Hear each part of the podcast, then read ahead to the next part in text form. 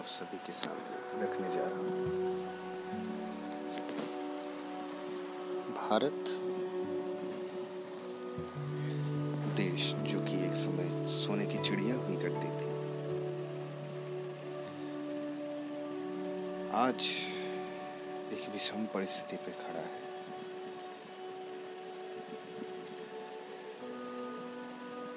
युवा जो कि देश के भविष्य है, वो आज आंदोलन कर रहे हैं। मैं आपको बताना चाहूँगा कि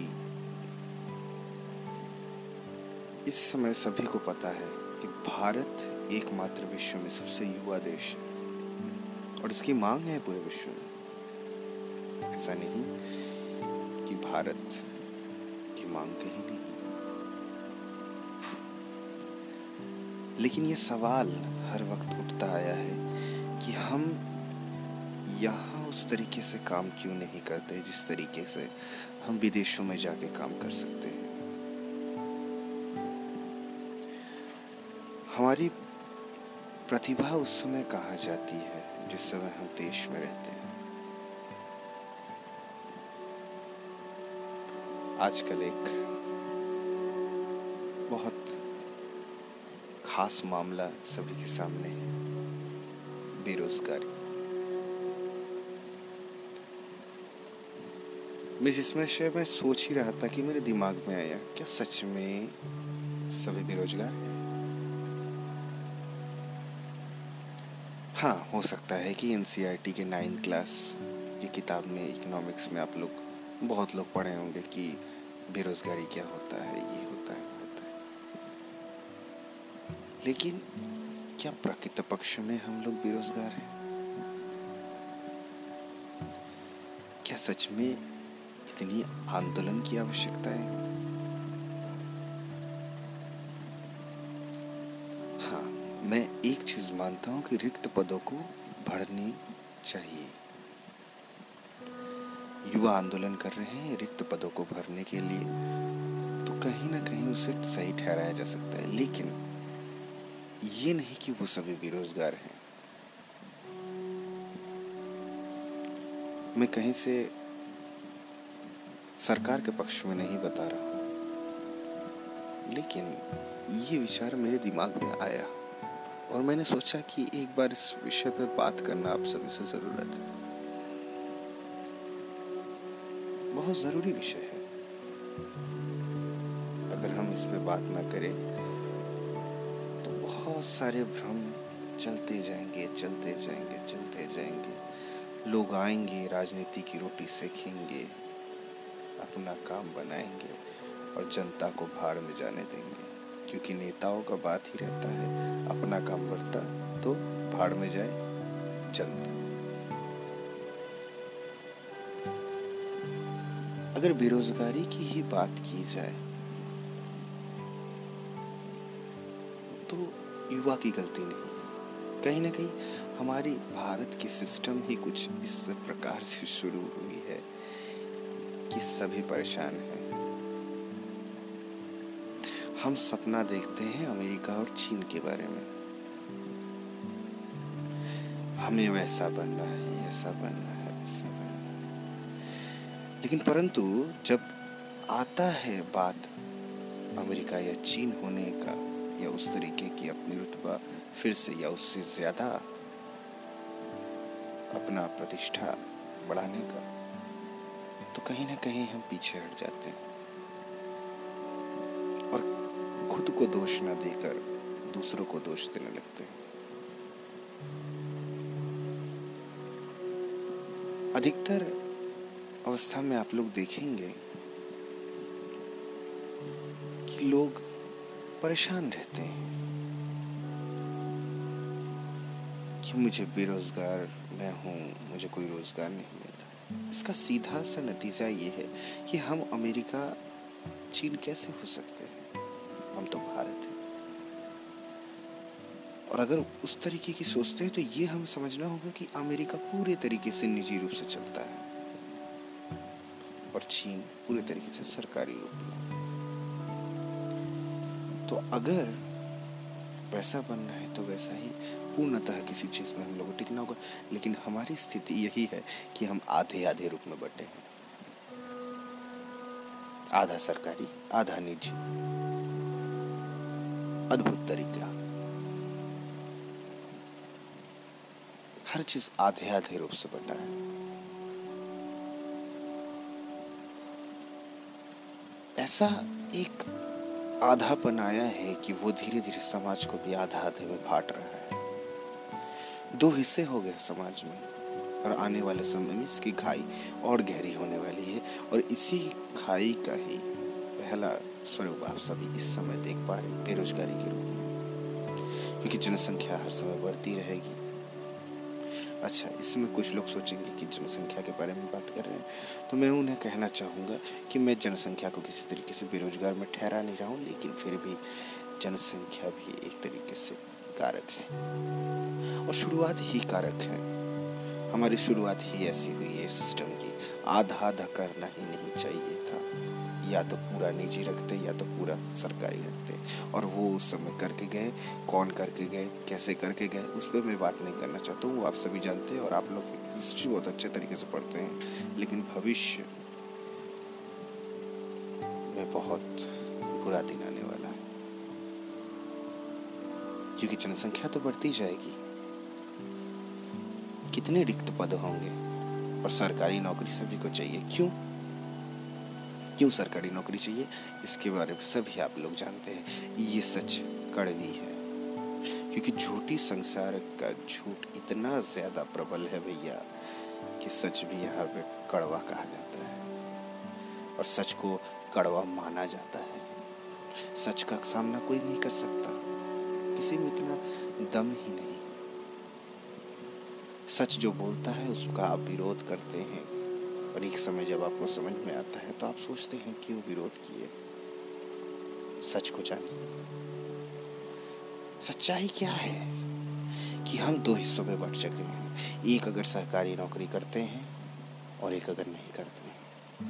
अधिकतर हालत ये है कि सरकारी नौकरी अगर नहीं करे तो आप बेरोजगार हैं। लेकिन ये बेरोजगारी आप कब तक दिखाते हैं? जब तक कॉम्पिटेटिव एग्ज़ाम करवाने मुझे बहुत से लाखों लाखों ऐसे युवा हैं जो कि कुछ ना कुछ काम कर रहे पैसा कमा रहे रुपए कमा रहे हैं और इधर बेरोजगारी भत्ता भी ले रहे हैं। ये भत्ता भी बहुत अजीब चीज़ है। रिक्त पदे भरी जाए ये ज़रूरी है। लेकिन सरकारी और निजी में एक ऐसा फ़र्क बना दिया गया है जिसे लोग हर समय परेशान रहते हैं। सरकारी एक ऐसी व्यवस्था हो गई है कि युवा क्यों सरकारी नौकरी करना चाहता है? उससे अगर आप पूछें तो आपको बहुत दो या चार परसेंट लोगों से मुँह से आपको ये आंसर मिलेगी कि सरकारी नौकरी इसलिए करना चाह रहे हैं कि सिस्टम में जाके सिस्टम को खंगाल के हम देश का भला कर सकें। बोलने वाले दस परसेंट मिलेगी, करने वाले पाँच या तीन परसेंट।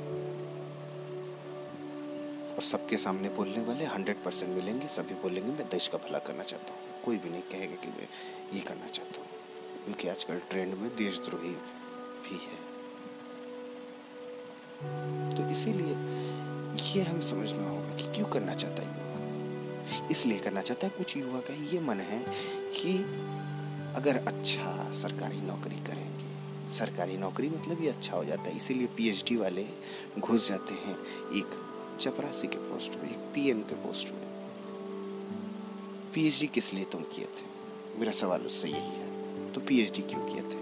वो आठवीं कक्षा पास वाले के लिए है, वो आठवीं कक्षा पास वाले को नहीं मिल रही है तुम्हारे वजह से, क्योंकि तुम वहाँ पे कंपटीशन दे रहे हो। क्यों तुम उसको करना चाहते हो? क्यों तुम उसमें भरना चाहते हो? इसलिए भरना चाहते हो। कुछ ऐसे हैं। मैं सभी का नहीं बता रहा। लेकिन ये कुछों की संख्या भी बहुत अधिक है। बहुमत यही है। बहुमत यही कहती है युवा की अधिकतर। फिर से कह रहा हूँ कि बहुमत की बात है। मैं कोई परसेंटेज नहीं गिना रहा नहीं कुछ। अधिकतर यही सोच है। मन ही मन में सोचते हैं, लेकिन बाहर से दिखाते हैं कि नहीं। तो मन ही मन क्या सोचते हैं? यही सोचते हैं कि मुझे इसलिए मिल जाए, अगर सरकारी नौकरी हमें मिल जाएगी तो एक अच्छी सी लड़की मिल जाएगी शादी के लिए। और अगर लड़कियाँ करती तो एक अच्छा सा लड़का मिल जाएगा। सेटल हो जाऊँगी, या तो शादी नहीं भी करनी होगी। और लड़के, अच्छे से लड़की मिलेगी, दहेज मिलेगी। अच्छा अगर अपनी बहन है तो उसके लिए मैं दहेज दे भी पाऊँगा। क्योंकि परमानेंट पैसा हमको मिल जाएगा। काम करो या ना करो। एक परमानेंट सोल्यूशन के रूप में सरकारी नौकरी को लोग देखने, और परमानेंट सोल्यूशन कौन नहीं चाहता? आप मुझे बताइए, कौन नहीं चाहता? सभी चाहते हैं। परमानेंट सोल्यूशन सोच लिए हैं, जिसके कारण पूरा देश क्या बताए? इसी परमानेंट सोल्यूशन के चक्कर में जब लोगों को समझ में आ जाती है कि मेरी नौकरी तो जाएगी ही नहीं, मैं काम करूँ या ना करूँ, इसीलिए बहुत से ऑफ़िस सरकारी ऑफ़िस बंद रहते हैं। और सरकारी मतलब ही हम लोग के दिमाग में एक बैठ गया है कि यहाँ काम नहीं होगा। या तो काम ऐसे होगा कि घुस दे दो, वो अपना सिग्नेचर मार देगा सिग्नेचर का काम होगा, कुछ तरीके से कोई काम नहीं होगा। यही दिमाग में बैठा हुआ है। इसीलिए हम सरकारी अस्पताल से बचने की कोशिश करते प्राइवेट अस्पतालों में बसते। लेकिन डिग्री में अगर देखी जाए तो सरकारी हॉस्पिटल बहुत ज़्यादा है। वहाँ पे डिग्री वाले डॉक्टर आपको ज़्यादा अच्छे मिलेंगे, ज़्यादा अच्छे डॉक्टर्स मिलेंगे। लेकिन फिर भी हम भागते क्यों हैं? सोचते कि यहाँ पे कुछ अच्छा नहीं होगा। क्यों? क्योंकि सभी सोच रहे कि परमानेंट है, सभी अपने आप में राजा है। कोई भी सेवा भाव नहीं कर सकता। सरकारी नौकर ही मतलब राजा हो जाते हैं, उनको आप हटा नहीं सकते। वो हटेंगे नहीं, वो तो सोच लिए हैं। वो हटना भी चाहे तो आप हटा नहीं सकते। तो हटेंगे ही नहीं। तो ऐसी नौकरी कौन नहीं करना चाहेगा, काम करो या ना करो, पैसा तो आता जा रहा है। और वो भी छोटी खटी नहीं, बहुत बड़ी बड़ी रकम। ऐशो आराम की ज़िंदगी, बस हो गया। यही है। ये लालच। लालच किसमें नहीं है? लालच होनी चाहिए, हो रही है, ठीक है। लेकिन ये इसलिए हो रही है, एक अलग ही कि दहेज हमें मिलेगा, अच्छी लड़की मुझे शादी के लिए मिलेगी। बस यही सोचते हो।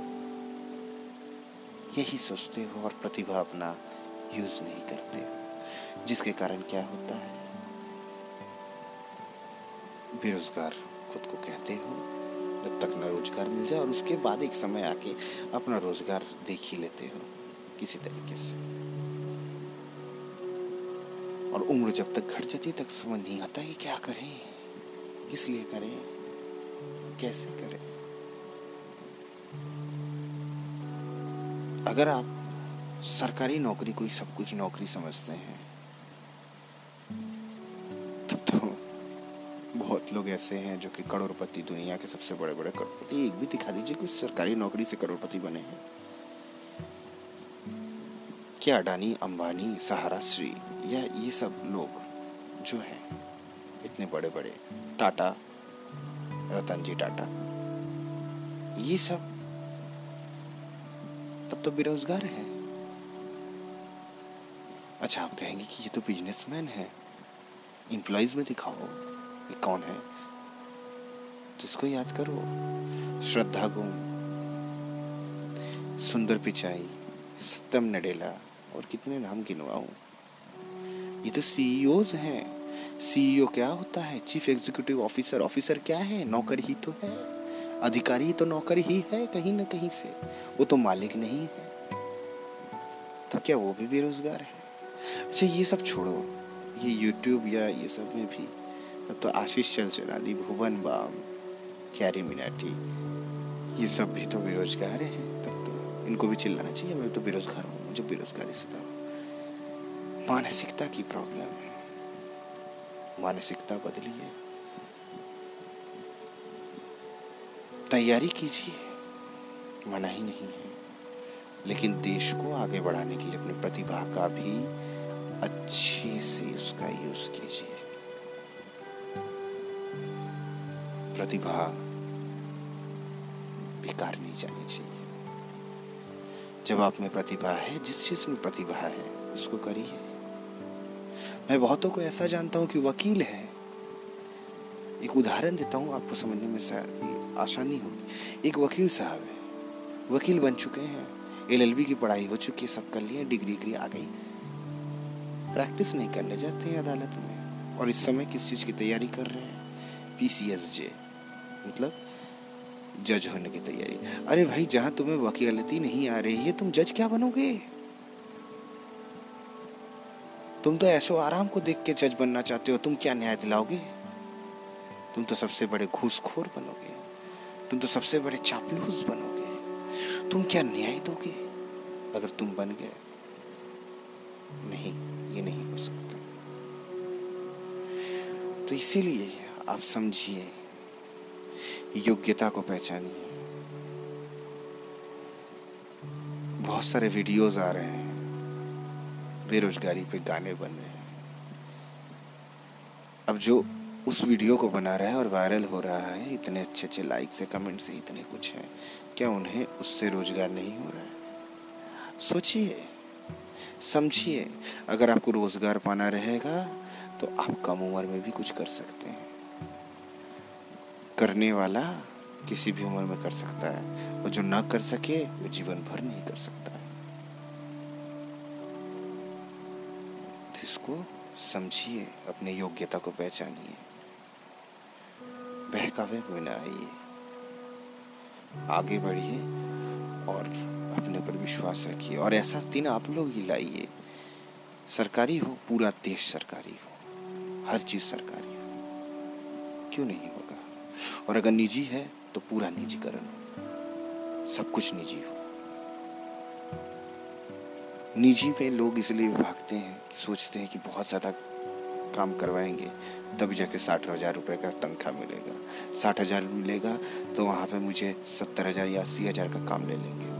मेरी हालात ख़राब कर देंगे। और यहाँ पे अगर चालीस हज़ार सरकारी में मिलेगा तो मुझे दस हज़ार का भी काम नहीं करना होगा, मुझे तनख्वाह मिल जाएगी। आराम। आपको समझना होगा कि आपको हरामखोरी की लत लग चुकी है। उस चीज़ों को चेंज कीजिए अच्छा कीजिए, और सरकारी देश सेवा के लिए कीजिए। एक अगर पियोन भी आप बन रहे हैं, अगर आपका काम स्वच्छता का है तो स्वच्छ करके देश को उज्जवल कीजिए। अगर आपका काम लेखक की तरह है तो अच्छे लेख लिख के देश को उज्जवल कीजिए। अगर आपका काम एक अधिकारी होके अधिकार क्षेत्र को अच्छे से मैनेजमेंट करने का या एडमिनिस्ट्रेट करने का है तो ऐसा करके देश सेवा को, करके देश को उज्जवल कीजिए। अगर आप अगर आप किसी बड़े सचिव पद पे है या किसी पद में है तो उस पद में रह के देश सेवा कीजिए। देश को उज्जवल कीजिए। यही मनोकामना है और इस मानसिकता को खत्म करके अपने अपने कामों पे लगिए। और अगर बेरोजगारी पे चिल्लाना ही है तो चिल्ला के नहीं, कुछ काम करते हुए अच्छे तरीके से, न्यायिक रूप से लड़िए। क्योंकि इस देश में न्याय मिलता है। देर है अंधेर नहीं।